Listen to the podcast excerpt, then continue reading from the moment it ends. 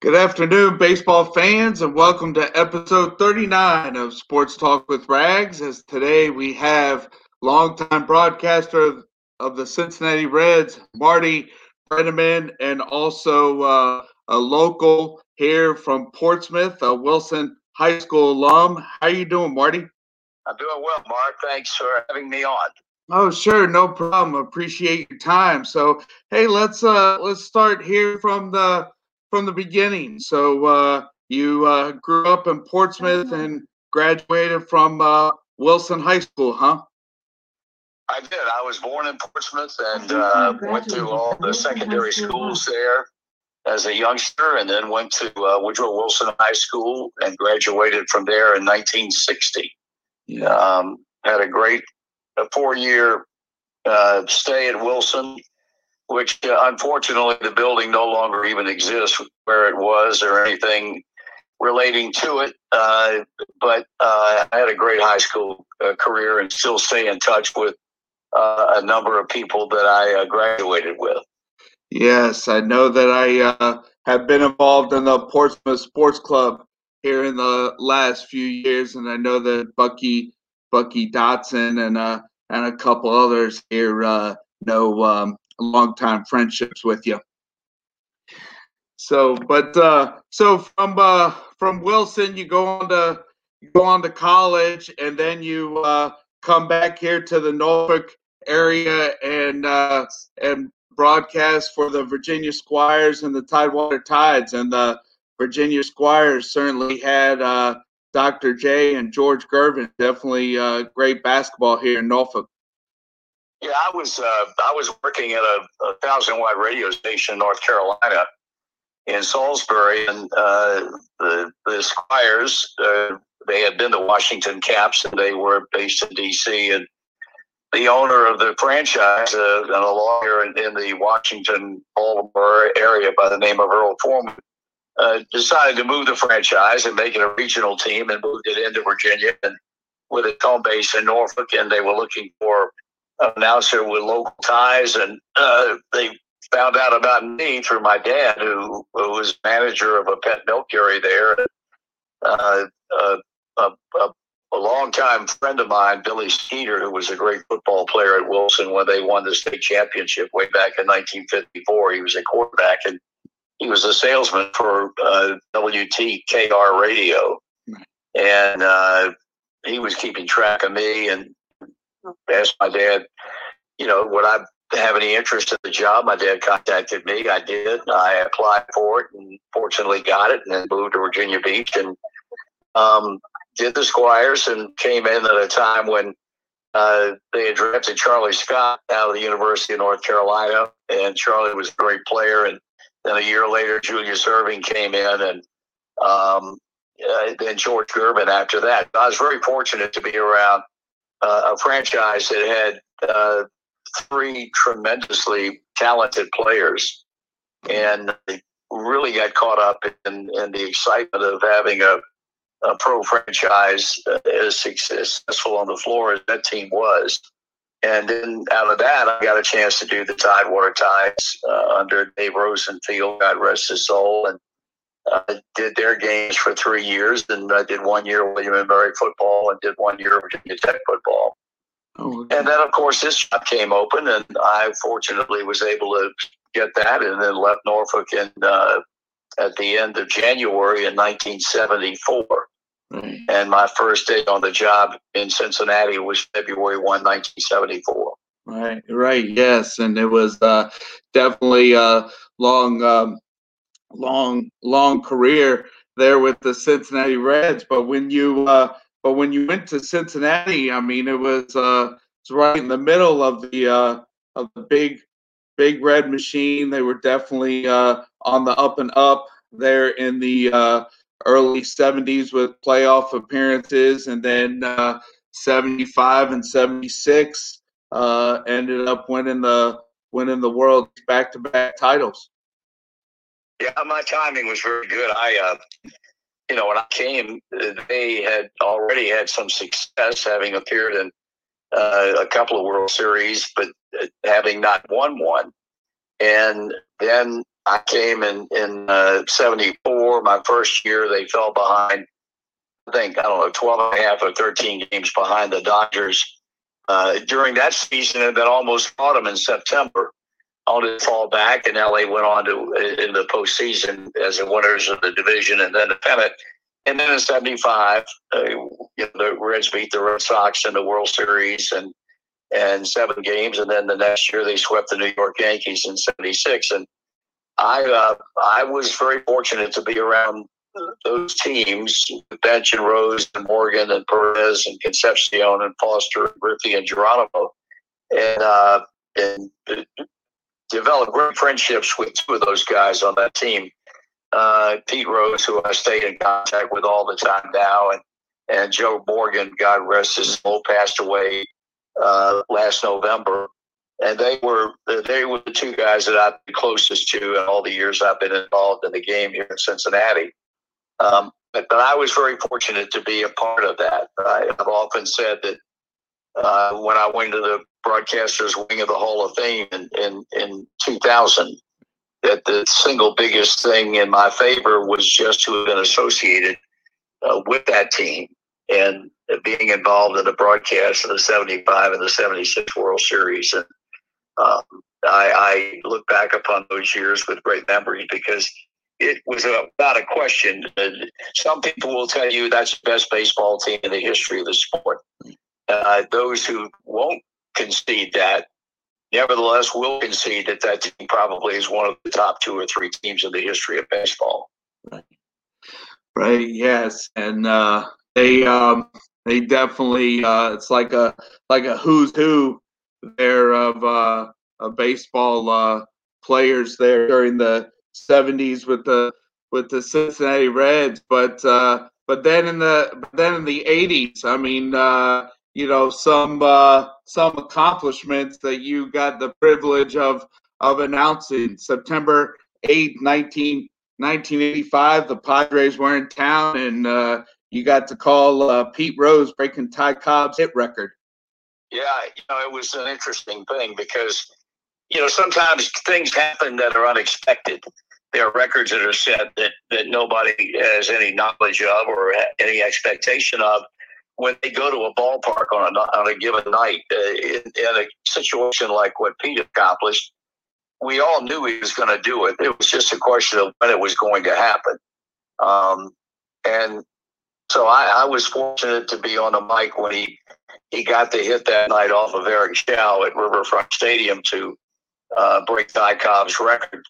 And, and, you know, it was just one of those events that you're a part of that as I look back on it, I don't believe that that record will ever be broken. Right. Um, it's one of those unreachable records simply because it's a different game that we watch today and guys don't play as long now as they did then.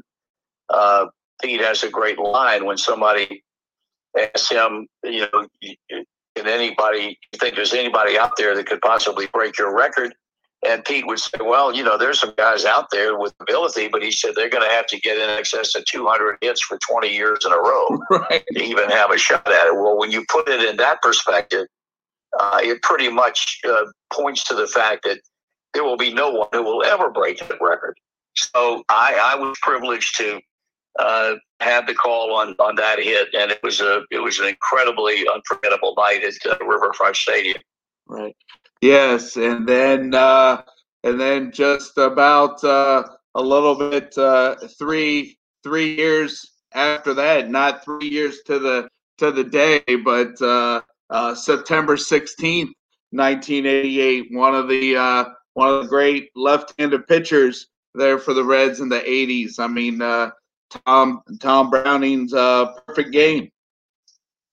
Yeah, well, that's the kind of thing that you don't expect, you right. know, and, and, even more so that night because there was a rain delay that caused the game to get started over two hours late. Uh, I don't think the game got underway until probably quarter after or 20 minutes after 10.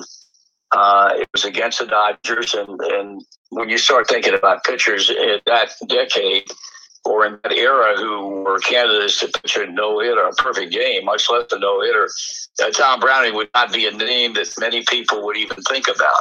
Right. Uh, he was not a power pitcher. He didn't throw over 90 miles an hour. He was a uh, uh, he was a breaking ball pitcher with great control and worked fast and and was simply uh, over the top that night. Uh, there was only, I think, one ball hit that uh, could have been a base hit, or, or had it not been for a good defensive play. And uh, the game, he was matched up with a, a pitcher who later came to the Reds and who became a very good friend of Tom's and Tim Belcher.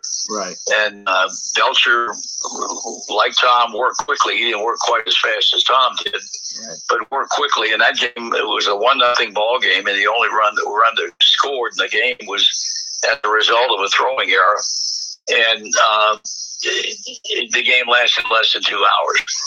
Um, it was a, just a brilliant performance. He struck out Tracy Woodson uh, for the final out of the game, the 27th consecutive out. And, uh, that was at that time. That was the second no hitter that I had broadcast. Uh, the first had been thrown by Tom Seaver uh, in 1978 or 79. I forget what year it was against the Cardinals at uh, at Riverfront, and then Brownings was the second.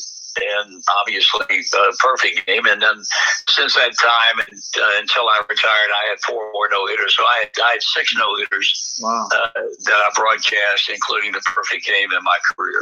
Right. Yes, and uh, you know, it's just uh, just something that uh, in uh, fans and announcers and the teams know that something special is going on that night. No one, no one talks to the pitcher. Everyone leaves leaves them alone. Yeah, it's, it's it's still a it's still an ongoing argument today relative to the broadcasters because there are still people that are um, superstitious enough that they don't think that the broadcaster should mention the fact that the pitcher has a no hitter, and I've I've never agreed with that. Right. Um, I had one when I was doing the Tidewater games uh, that was pitched against the Tides uh, by Joe Niekro, who later became a buddy of mine. After Joe, got, uh, after I got to the big leagues, and and Joe was uh, with the Houston Astros, he pitched a seven inning perfect game um, in Toledo for the Detroit Tiger AAA club against the Tides one day. Uh, and I talked about that the entire game. I, I think we, as broadcasters, we have a certain obligation to let people know what's going on. Right. Um, I, I don't believe that, that we need to not talk about it out of a sense of of possibly jinxing, the pitcher. I've never felt that way, and, and and so I talked about all the no hitters that I ever broadcast, and, and even in Browning's no hitter, I, I talked about it uh, after every out from the seventh inning on. Uh, so, and I don't think I jinxed him that night. So I've never bought into that philosophy. I understand the players. That that's a different deal because you know they're in the dugout with him while the team is batting, and and they pretty much stay clear of him, and nobody talks to him, and he's like an island unto himself until the game is over. Yes, and then and then the the 1990 Reds. Uh, Lou Piniella was was managing the club, and uh, what a what a season that that 1990 team had that uh, went made it to the World Series. You know, and the Oakland A's were in their third straight World Series, and the uh, the Reds uh, were on a mission and brought the brooms and won the 1990 World Series four straight games. Well, that's my favorite team of all the teams I've been associated with here Yeah. in the uh, four, 46 years I broadcast Reds baseball. Right. Uh, because that was the team that nobody gave uh, gave uh, A uh, any thought at all to winning anything. Right. Not even, not the division, Right. uh, certainly not a pennant or a World Series. And um, they uh, season started late uh, because there had been a strike and it affected the early days of the season. So uh, baseball's powers had decided to just they established a date when the play the play was going to start after the strike was over, and they simply simplified it by saying we'll just pick up the schedule where it where it would have been anyway. And as a result of that, uh, that season began for the Reds on the road, which is the only season that I was around, and even before I ever came, where the Reds opened the season on the road. Every year they opened at home because they're the oldest right. uh, professional franchise, and and they opened in Houston that night. And uh, Barry Larkin tripled with the bases loaded in the 11th inning off of a, a guy by the name of Charlie Kerfeld to win the game and they never vacated uh, first uh, first place in the in the division. They they became the first team since division play came into existence in 1969 to go wire to wire. Uh, it was a team led, of course, by a, a, future Hall of Famer and Barry Larkin, and they had Eric Davis. Uh, they they just had uh, Chris Sabo was a third baseman, and uh, they they have a lot of great talent on that club. Billy Hatcher, Glenn Braggs, and Hal Morris, and Todd Benzinger, and Mariano Duncan, and Ronnie Oester, and Joe Oliver. They they and then the pitching staff.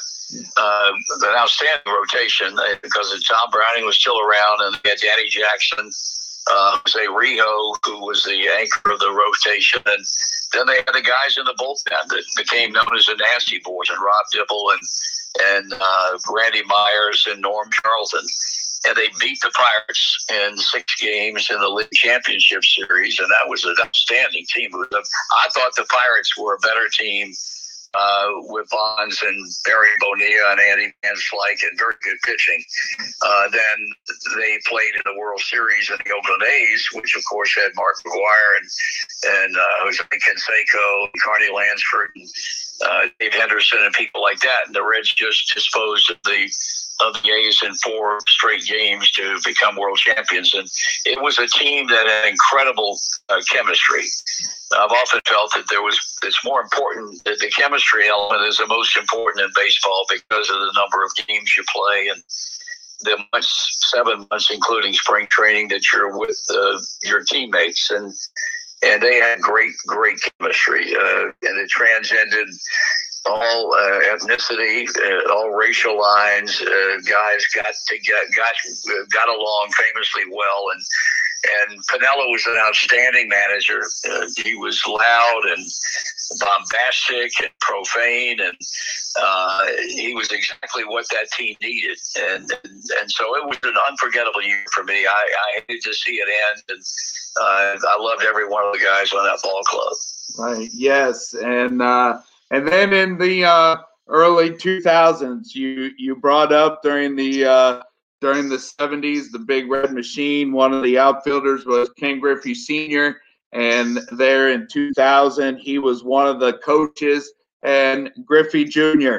Uh, came came back home to Cincinnati to play for his hometown team, and as his dad was was one of the coaches. So uh, talk about seeing uh, Griffey Senior and Griffey Junior there reunited in Cincinnati there in the early 2000s. Well, it, unfortunately, it was it was not nearly as successful as I think we all felt it would be. Um, I thought he was the greatest, greatest player of the decade of the '90s when he was with Seattle more so than than Bonds because Bonds, you know, he did the performance enhancing drugs uh, that came out later, and I think Junior did it clean without any help at all, other than his God given talent. Uh, when he came here, he was hurt a lot. Uh, I think out of the 10 years he was in Cincinnati, I think there were only two years in which he was able to avoid any kind of debilitating injury. And so, unfortunately, the fans in Cincinnati during that period really did not see the Ken Griffey Jr. that the fans in Seattle saw in the period of years before. But uh, it was fun to watch him when he was healthy. Uh, he was still a dominant player when he came here, when he had his health about him. And uh, to have senior on the coaching staff part of the time that junior was here uh, was really a, an added plus. And Ken Griffey Sr. is one of my favorite players of all time, and uh, as a person.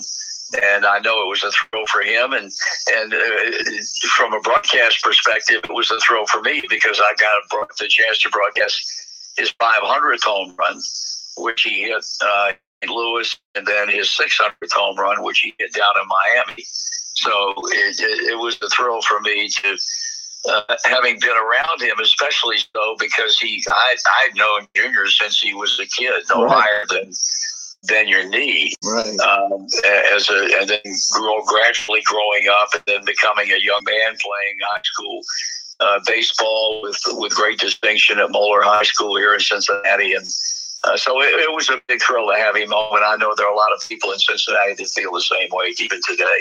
Right. Yes, and as we uh, as we wrap up, uh, I know in '99 uh, you got inducted into the Virginia Sports Hall of Fame, and one of the earlier episodes that I had on, uh, Bob Bob Rathbun was uh, was on one of my podcasts. I know that he uh, he was he also in the Virginia Sports Hall of Fame. So talk about uh, being inducted into the Virginia Sports Hall of Fame. That at that time it was in downtown Portsmouth. It's now moved to Virginia Beach. But uh, talk about uh, being inducted into Hall of Fame where where you grew up.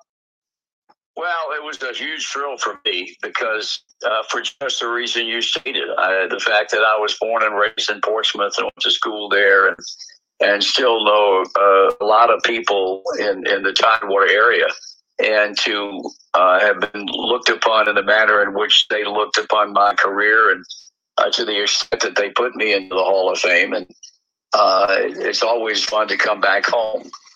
And, uh, you know, I'm, I'm going into the uh, Reds Hall of Fame in, in August, in late August, and, and that's going to be a, a memorable event also. But, uh, you know, going into your own state Hall of Fame is a big deal. And, and especially so for me because Eddie Webb at the time was running uh, the Hall of Fame. Right. I'd known Eddie forever because his dad, uh, Paul, Paul, Webb, uh, who uh, was a great coach at Old Dominion, but before that was a great coach at Randolph Macon, which is where I started my college oh, uh, years before transferring to Chapel Hill. So I've known Paul Webb forever and uh, knew Eddie as his boy and thought the world of Eddie Webb when he ran the Hall of Fame, and so it was a big deal for me. It was, it was, um, it was an event that you know, as as a young guy in the business, you only dream of maybe one day being good enough at your chosen profession to go into your state hall of fame. Right. Yes, and uh, I know that. Uh, let's see, my brother played high school baseball, college college baseball, and uh, I know that uh, my dad. Um, we lived in New York in the early '80s, and my dad took my brother and I to Yankee and Mets games. So he grew up around the game of baseball. And from the mid 80s, you know, I wanted to become a broadcaster. So uh, I definitely looked up to you and your son and Joe and Jack Buck and uh, Harry and Skip and then Chip Caray. So you know, there's there's three families that had uh, multiple uh, generations in the broadcast. Well, they're even more than that. Harry Kalas yeah, that's right. Harry and Todd voice of the Phillies, and, and his son Todd. Uh, there, there are a number of them that uh, have been fortunate enough to follow in their dad's footsteps and, and do so with, with success. Yeah. Uh, you know, and getting to a certain high level in the business themselves, and it's almost like a fraternity. I mean, Chip Chip Caray is almost like a second son to me. Right. Uh, I still stay in touch with him, and uh, his dad, Skip, was a dear friend of mine, and Harry was great to Tom when Tom worked for 10 years as a broadcaster with the Chicago Cubs. Um, so they, it's a good bunch of good people. They really are. All the guys that have had sons that go into the business after them uh, were first class people, and, and it's kind of a thing that you're proud of when you look back on it. Right. And uh, Marty, I know that uh, you retired in 2019, and then the last 15, 16 months, we've been, uh, you know, experiencing the the pandemic. But uh, but how how's retirement? Do you still go to uh, Reds games and uh, and follow the team? I follow the team. I don't go to games. I don't go to too many games. I, uh, you know, I, it's a it's a chapter in my life that I've turned the page on. Um, I uh, I don't quite honestly, Mark. I don't miss the game. I don't like the way the game is being played today. It's all about home runs and strikeouts and walks and Um, you don't see teams hitting and running. The stolen base is almost gone completely. Right. Uh, it's all about guys throwing 95 to 100 miles an hour. And so I'm not a big fan of the way the game is played. Certainly, I stay up on what's going on with this Reds ball club, but uh, I've been to one game all season long. I don't know that I'll even go back and see any more after that. Maybe maybe a two or three more down the road, but um, I'm retired, and I, I I chose to retire at a time when my health was good. Um, I'll be uh, 79 years old in July, and uh, I'm knock on wood the healthiest 79 year old that I know, and uh, I walk five miles a day, stay in shape, and and and my wife and I do quite a bit of traveling, both uh, here and abroad. And uh, now that the gates are pretty much opened, and, and the smart people are the ones that have gotten inoculated with a shot, um, uh, we go where we want to go. We do what we want to do, and I don't really give it a second thought anymore. I uh, I'm I'm thrilled death that I came through, you know, without contracting uh, the virus and have had the shots, and and you know, I look forward to uh, hopefully many more years of a successful retirement, uh, and that's really all you can ask for. Right, and uh, Marty, I, I appreciate your your wife uh, Amanda replying to a private message on Facebook and lining lining this up. Thanks, thanks again for being for being on my podcast. Well, it's my pleasure, Mark. I uh, I salute what you're doing. You've had some good folks on this show, and and hopefully you'll be successful with even more to come. Well, well, thank you, and uh, have a have a good day, and uh, and and appreciate appreciate your time. Thank you very much. Same here. All right, all right, listeners. So uh, that's hey, what are you what what, what, uh, what are you doing at the shipyard? So uh, what I do at the shipyard is I started